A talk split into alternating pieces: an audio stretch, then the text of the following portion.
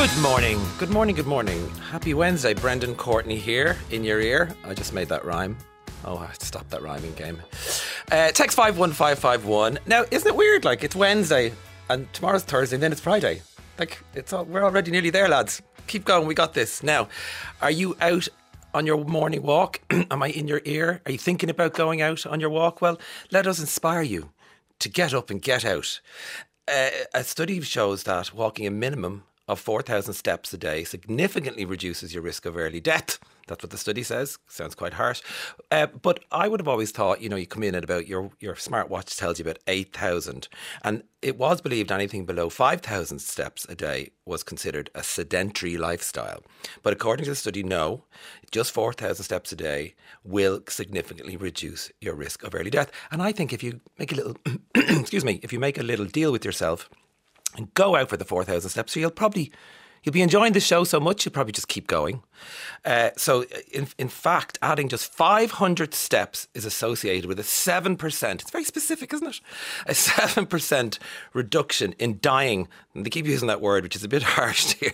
In in dying, not risk from, but dying from cardiovascular disease. So getting up and out, as we know, is very very good for your health. We know that. But just a minimum of 4,000 steps. So I think that's kind of good. I have a little deal I do it myself. If I'm tired and I don't want to go for a run, um, I just say, just 10 minutes. Just go to the park for the dog, do 10 minutes, and you'll always do at least 20. So start there, give yourself, lower the bar, and you'll get up and out. Uh, and it made me think I've actually been to this place there in Ikaria in Greece. And when I was there, I noticed, I actually noticed a significantly higher amount of older locals. And I discovered that Ikaria Greece is one of the five National Geographic blue zones, they're called. And a blue zone identified by the National Geographic, so all very real and true, is an area in the world that has is home to more uh, per capita more centenarians than anywhere else. And the centenarian is a person, in case you didn't know, who lives p- past 100. So these five areas in the world have people have more people living past 100 because of their lifestyles in these areas. And the one thing that they all share so there's Ikaria, Greece, Sardinia, Italy, Okinawa, Japan, uh, Loma Linda, California, and Costa Rica, those five areas. And one of the things that they share is that they're hilly. So people are passively exercising, going to the shops or up and down. And my sister lives on a hill in Wicklow. I'm going to start using that hill. I live longer. There you go. Now, if you are out, on your walk and we're in your ear, uh, another study. Another study done by a Matthew Brodie, neuroscientist and engineer at the University of New South Wales. He noticed uh, that about 80% of people, and this is anecdotal from him, uh, both younger and older, had their heads down texting when they're out walking, and this concerned him greatly. So he decided to conduct a study. So he got 50, recruited 50 students and invited them to walk on an engineered floor with moving tiles to stimulate sort of slipping hazard. And the results showed that texting caused them to slow down, tilt forward, and left them off balance, and they were at much greater risk of slipping. So much like driving, now it seems texting while walking is dangerous. And I have to say, I click my fingers, head up, head up, head up, if someone's coming towards me with texting on the phone, because I would never do it, ever. Liar. Of course I do. We all do it. Researchers suggest that phones could implement locking technology. I would actually like that on my phone because you know the the, the urge to constantly check the phone. Implement locking technology similar to that used when we're driving. Uh, you know the way you can't use your smart screen if you have a sort of a relatively new car. They have smart screens that lock so you can't get in, um, and the technology can detect walking activity and activate the screen, blocking you from texting. And I think we need that. I think that's a very good idea because I actually, I've said this before, I, I did a, a revolutionary thing about two years ago having read a, a, a book, um, I, I, saw that documentary about the dangers of, of social media, etc., etc., and I just deactivated all my notifications on my phone. So I get and I turned off my my the ringtone. Only actually, I put the ringtone on when mom's in hospital in case I need to take a call from that. So I put it on specifically for things, but I, I don't allow my phone as best I can to distract me because I'm just an all round brilliant guy, really. Okay, now imagine, imagine being an artist so obsessed with Pedro Pascal. You're the actor Pedro Pascal. He was in Game of Thrones. He's been in a few other biggies as well, and uh, he was in Narcos and Mandalorian. Uh, I was just talking about him upstairs. Pedro Pascal, handsome, obviously. I think he's Puerto Rican. Is that correct? Yeah. Uh, he he's been bubbling under, and he's just sort of grabbed attention. Uh, people are really. There's a meme of him eating a cheese sandwich, which has gone viral. Don't ask me. I don't understand. But he just seems to be kind of sound he just seems to be not taking himself too seriously and he's apparently he's and somebody else mentioned to me that he's just really solid and good in everything he does and he's kind of hot and cute and everybody thinks he's great imagine being an artist so obsessed with this guy pedro pascal so obsessed that you theme your exhibition and you're in all the creation you've done for your new ex, brand new exhibition in margate in a lovely in a lovely little gallery is all things pedro pascal and then he turns up to the exhibition how amazing but get this and then he can't get in You'd be raging. Artist Heidi Gentleburl, 45, opened her show ADHD Hyperfixation and Why It Looks Like I Love Pedro Pascal in Margate. And uh, Heidi sadly wasn't there to meet Pascal, who was brought to the opening by his friend, the actor uh, Russell Tovey. Um, dragged him along and didn't didn't sort of tell anybody he'd be coming. So they just wanted to go along and have a look. But they they showed up on a Sunday, and it was closed. They couldn't get in. And how she found out was uh, while they walked up to the door, uh, their their friend that was with them, a guy called Robert, took a picture of Russell and Pedro outside the closed exhibition, posted it on Instagram, said, "Well, well, well, sorry, we, we came, but you weren't there, so we couldn't get in." Um, she said, uh, So many lovely people messaged me in the last couple of days. I completely understand why they didn't tell anybody they were going to my exhibition. They wanted their privacy. So she's very polite. But look, she's getting the publicity out of it anyway. So fair play to her. Pedro Pascal came to my exhibition and couldn't get in. That could be her next piece of work. And speaking of pieces of work, Cardi B, as you know, uh, you maybe not know, but it's it's a it's a very interesting story. I'm going to use the word interesting. I'm not going to say it's good, bad, or indifferent. She hurled uh, a microphone at a, a, fan in the audience in Vegas last week. You may have seen it. Basically, there's a spate of. We're not going to call it a trend. We don't want it to stick, but there seems to be uh, people just hurling things up at celebrities on stages. Whatever. Uh, Pink got handed some woman's ashes, and it was all very strange. Anyway, uh, the story goes Cardi B was on stage singing, and a, a, a, very excited fan threw a beer, what looked like a beer, we don't know what it was, it was an unknown flying liquid. And Cardi B immediately reacted and lashed her out of it with the microphone and hit her.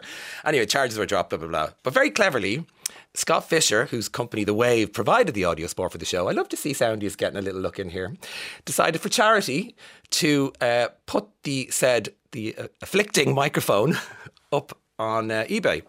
And it start first bidder, he put it up for five hundred dollars. The first bidder put it up, uh, offered eleven thousand seven hundred. And wait, you hear this it actually sold for $99,900 on eBay.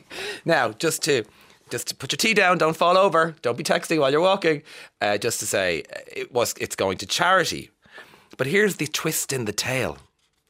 He says he wouldn't be surprised if he wouldn't be surprised if the, the, buyer has not contacted them about their winning bid and he's skeptical that they ever will.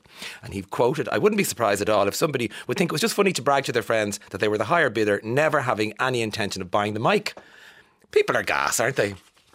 Anyway, it sold 99,900. I mean, that's just shocking, but it is for charity. So uh, let's just, you know, be positive about it. Okay, I, I a friend of mine sent me a lovely uh, reminder yesterday that today, August 9th, would have been Whitney Houston's 60th birthday. Can you believe that? She was only 48 when she died in 2012. Uh, I, I'm kind of surprised at that. So I had to dive in and have a little little bit of research. Oh, Whitney and my lovely friend Michelle, Michelle Beatty, reminded me that um, about 20 of us went to the Three Arena in April, uh, to be specific, April 17th, 2011 to see Whitney on her last tour. We were all seated in the row. We were just so excited. Who would know that, like, within the next 11 months, she would be dead? It was, she, it was really sad, actually, wasn't it? Uh, we were reminded as well that Whitney took the ferry to Ireland, remember, because the ash cloud from Iceland prevented her from flying. So all of them were on the Irish ferry, which we all loved the idea of Whitney sitting in the bar on the Irish ferry. It's very cute. Um, and uh, there had been a car crash before the show. It, it, was, it was all a bit. The whole thing was a bit bizarre. And what we did remember about the concert was. It, it, she wasn't in her finest, and there was a lot of criticism coming towards uh, Whitney at the time. She was going through whatever, but we loved her. I loved her. I was a big fan, and uh, she gave out to the audience for singing along during the concert, which was a bit strange, and we sort of berated the audience, "Stop singing along!" And then she, this woman, went went seemed to obviously get up from the front row to go to maybe the, the bathroom or something. I don't know, but she left her sort of teenage daughter. And when she came back, Whitney chastised her from the stage and was like, "Don't be leaving her on her own. It's not safe." And then Whitney went off the stage and came back on with a plastic bag full of merch for the kid. It was all a bit strange, but. What I do remember really well, and I loved it, she couldn't hit the high note in I Will Always Love You, and the audience sang it for her, and it was really very moving. It was actually gorgeous. Um, and it's an opportunity to sort of mention that the bodyguard uh, is coming to the Bord Gáis Energy in Dublin in September 18th to 23rd. And we were diving into Whitney's music. Did you know The Bodyguard is the best selling soundtrack album of all time? Did you know that? And it's the best selling album by a woman in music history. Did you know that? Just behind it's a just behind ACDC. Uh, it's number three, sorry, for best selling album for a woman in music history, just behind ACDC and Michael Jackson. How amazing. And also, like when you look at the list, Whitney's Bodyguard is the best selling female album of all time. Second, Shania Twain. Did you know that? I'm a bit surprised by that. Alanis Morissette is third, above Celine Dion and Adele. How interesting. Now, I do think it's changed a bit, hasn't it, how people consume music? But hey, that's nice to give Whitney that accolade. Madonna of course, is the biggest selling female album of all time with 300 million albums. So forget about female, excuse Madonna's biggest female album, but just want to say that just as a Madonna fan. Okay, so uh, when it comes to Whitney's music, right, I fell down a Whitney wormhole last night and um, I absolutely would urge you. We put on the Spotify list actually last night, and you know the way it just continues to play Whitney songs. And we're like, oh, this one. Oh, no, no, no, this one. So I challenge you to sit down and enjoy a bit of Whitney, but let me inspire you. Like what to play? Would you maybe play? Uh, I suppose her first first big big hit.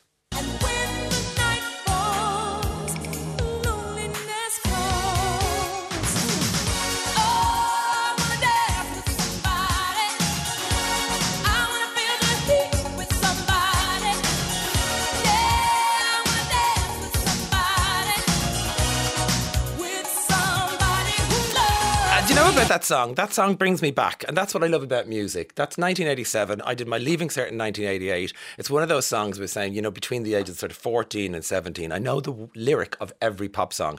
That was one of my favorite pop songs, and you can hear the quality of her voice and everything, and that it's a fun, uplifting belter. But speaking of belters, uh, you could warm up those the pipes if you go for something like this.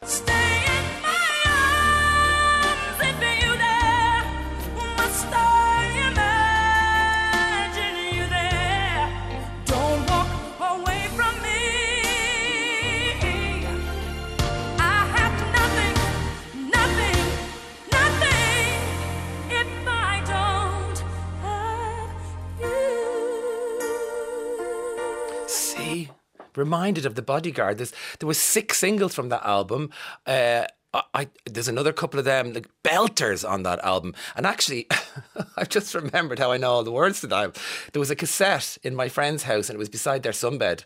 And when I used to use the sunbed in the eighties, I'd listen to the Bodyguard on loop because it was the only cassette we had. So I just remembered that sunbeds are bad. I don't use sunbeds anymore. Just to say, uh, be careful. Always wear a factor fifty. Oh, how did I fall in there? Sorry about that. Um, for me, though, and I did a lot of research for you. Uh, I listened to loads of Whitney songs last night, and I was like, the one that really takes me back to a gorgeous place and makes me want to dance around the booth in here is this. Here's Whitney Houston, so emotional.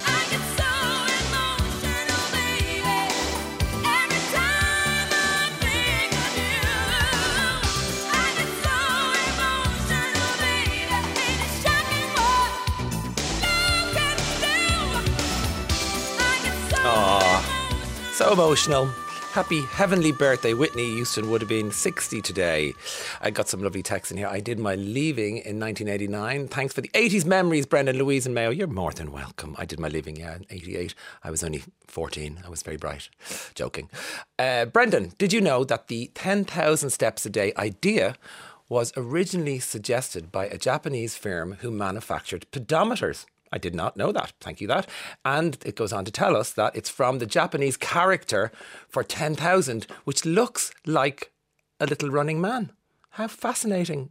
Is it fascinating? Is that interesting? Yes, it is. Okay, let's take a little break. I got a lovely text in here. Um, Speaking of celebrities who've passed on, uh, Brendan, lovely to hear you. Uh, did you know that DJ Casper, the inventor of the Cha Cha Slide, died yesterday? Oh, that's sad, but uh, I've never heard of it. A feature of all teenage discos in the early uh, noughties. Used to play it every day for kids in summer camp. Thanks, Grace Lawler. Uh, let, can we have a little listen to it? Cha Cha Slide. To the left.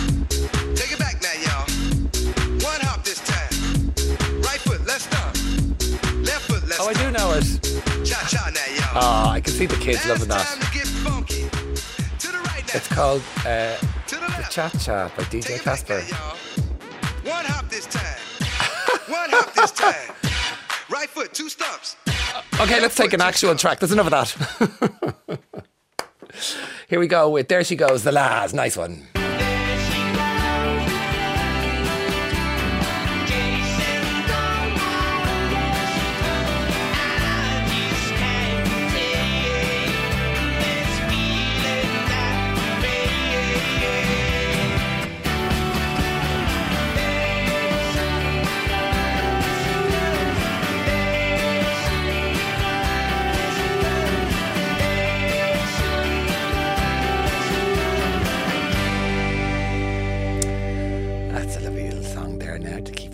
Wednesday. Um, I got a correction in. Thank you. Jim McElroy just texted in to say Pedro Pascal is Chilean.